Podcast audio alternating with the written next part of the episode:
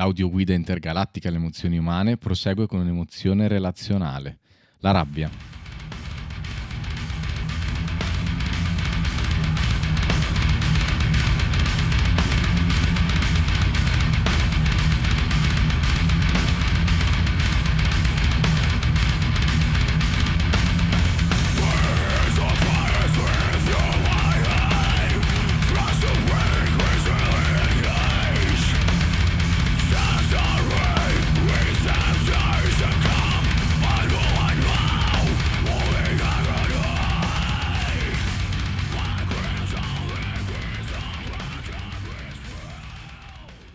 Che cosa significa provare rabbia?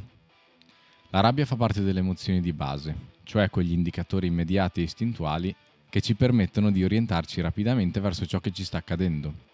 La rabbia però è stata etichettata come l'emozione di base più pericolosa da Ekman, psicologo statunitense noto per le ricerche scientifiche sulle espressioni facciali associate alle emozioni. Quando ci arrabbiamo, infatti, corriamo più facilmente il rischio di perdere il controllo e quindi fare del male a qualcuno, questo rende la rabbia anche l'emozione più relazionale, visto che sollecita l'azione per spingerci verso gli altri e interagire. Al contrario, il disgusto, la tristezza o la paura tenderebbero a farci allontanare dall'ambiente sociale e ad isolarci. Lo scopo della rabbia è trovare l'energia necessaria a difenderci da ciò che potrebbe rivelarsi potenzialmente dannoso per noi, aiutandoci a fronteggiare prontamente i problemi che si presentano. Ma cos'è che ci fa arrabbiare? Le situazioni che istigano la rabbia possono essere infinite. Potenzialmente qualsiasi situazione può scatenare eccessi di rabbia e molto dipende dalla nostra storia passata e dalla nostra sensibilità personale. Ekman evidenzia almeno quattro situazioni. La prima, l'insorgere di interferenze che impediscono di portare avanti i propri obiettivi. Nel momento in cui un ostacolo ci fa saltare i piani, la reazione è tentare di rimuovere fisicamente, o perlomeno verbalmente, l'impedimento. La seconda, trovarsi a fronteggiare una minaccia fisica. Occorre essere pronti e reattivi per sopravvivere. E quale emozione può sostenerci meglio della rabbia per affrontare un aggressore? La terza, i pericoli non sono sempre solo fisici. Al contrario, al giorno d'oggi è più probabile doversi difendere da quanto può ferirci psicologicamente. Le offese, i rifiuti, la delusione delle aspettative e comportamenti altrui che denotano scarsa attenzione per noi possono ferirci e la rabbia aiuta a proteggerci. La quarta, altre condizioni che innescano la rabbia sono sicuramente le ingiustizie, come subire un torto e il vedere offesi i nostri valori più cari, come la fedeltà in una relazione o l'onestà. In particolare, se il torto subito è percepito come intenzionale e deliberato, la rabbia è solitamente più intensa. Ognuno vive la rabbia in maniera diversa, sotto moltissimi aspetti, tra cui l'intensità con cui viene esperita o la velocità con cui monta e si dissolve. Infatti per alcuni è più probabile percepire le situazioni come frustranti e reagire con un aumento della rabbia. Altri invece si lasciano infastidire meno e non vi si abbandonano facilmente.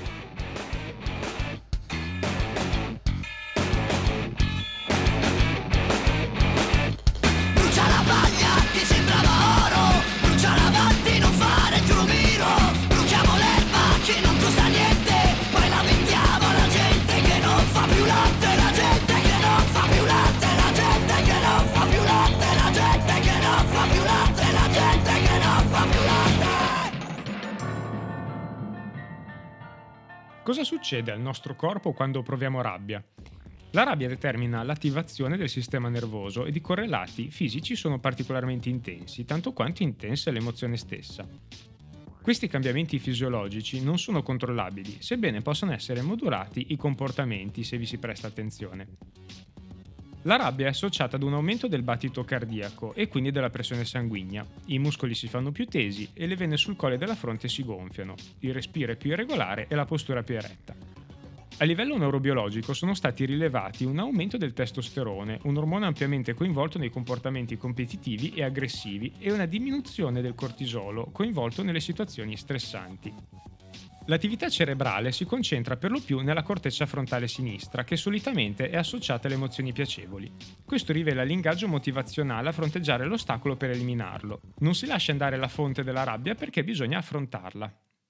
Come si manifesta la rabbia e come riconoscerla? Nel nostro repertorio di conoscenze abbiamo tutti almeno una persona che esplode di rabbia per un non nulla ed un grande classico è vederli imprecare, alzare il tono di voce, a volte fino ad urlare con contenuti aggressivi, muovendosi in avanti e provando l'impulso a colpire o a lanciare oggetti. E sicuramente conosceremo qualcun altro che maschera la rabbia, basandosi piuttosto sulla non azione, accompagnata però da emotività negativa e ostilità occultata.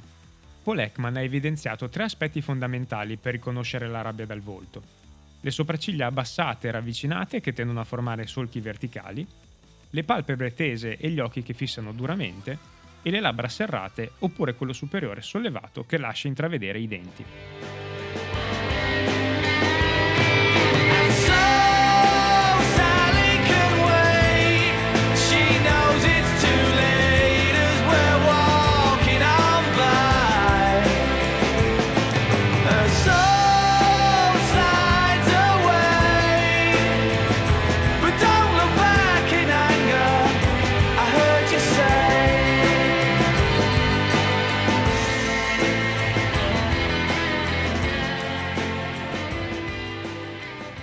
Come possiamo gestire la rabbia?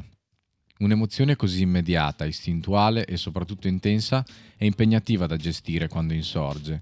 E a chi non è mai capitato di perdere la testa? D'altro canto può accadere di non accorgersi di essere arrabbiati per qualcosa, dal momento che le emozioni possono sovrapporsi ed è facile confondersi. Un primo passo verso la gestione della propria rabbia è sicuramente prendere consapevolezza dell'emozione, riconoscendola e verbalizzandola. Questo infatti aiuta a capirsi ed orientarsi per rispondere all'esigenza che l'ha scatenata. Per riuscire in questo primo step è fondamentale la capacità di osservazione. Prestare attenzione alle sensazioni corporee tipiche della rabbia e riconoscerle quando si presentano aiuta a sviluppare la consapevolezza che ci permetterà di prendere le distanze quando l'emozione si fa più intensa. Comprendere la rabbia significa anche capirne le motivazioni sottostanti, per avere un quadro chiaro della situazione. Il punto cruciale è condividere l'emozione con l'altro. Attenzione però, è bene spiegare perché quello che ha fatto l'altra persona ci ha feriti, ma non bisogna mai cedere alle accuse o a comportamenti violenti. Siamo noi a decidere quali comportamenti attuare. In questo ci viene incontro la comunicazione assertiva. L'assertività ci aiuta ad agire nel nostro migliore interesse e a difenderci senza ansia, esercitando i nostri diritti senza negare quelli altrui.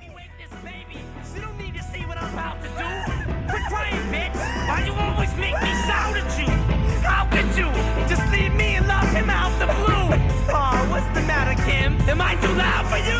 Too bad, bitch. You're gonna finally hear me out this time. At first I'm like, alright, you wanna throw me out? That's fine.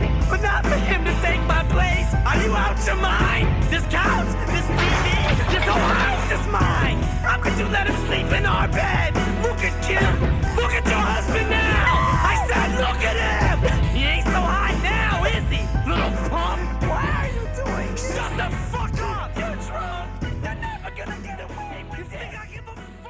Si può essere patologicamente arrabbiati?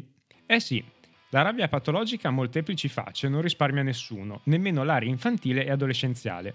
In particolare i più piccoli possono soffrire di un disturbo da disregolazione dell'umore dirompente, caratterizzato da esplosioni di rabbia, o un disturbo oppositivo provocatorio, con comportamenti provocatori e oppositività. Negli adulti invece la rabbia cronica e patologica può sfociare in un disturbo esplosivo intermittente, in cui l'individuo non è in grado di gestire gli attacchi di collera che quindi portano ad atti aggressivi. Tra le cause che scatenano la rabbia, il più delle volte, possono esserci dei pensieri irrazionali, come pretese assolute e doverizzazioni. Una doverizzazione rispecchia un pensiero del tipo gli altri devono trattarmi bene ed agire come io penso che debbano agire, altrimenti meritano di pagarla. Oppure inferenze erronee o previsioni come non supererò mai l'esame perché il prof gode nel bocciare gli studenti.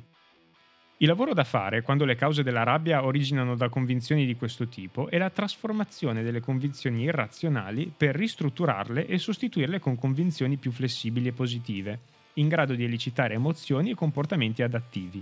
Sarebbe opportuno in questo caso affrontare queste difficoltà con uno psicoterapeuta specializzato nell'approccio cognitivo-comportamentale, le cui tecniche hanno riscontrato maggiore efficacia terapeutica per il trattamento dei pensieri disfunzionali.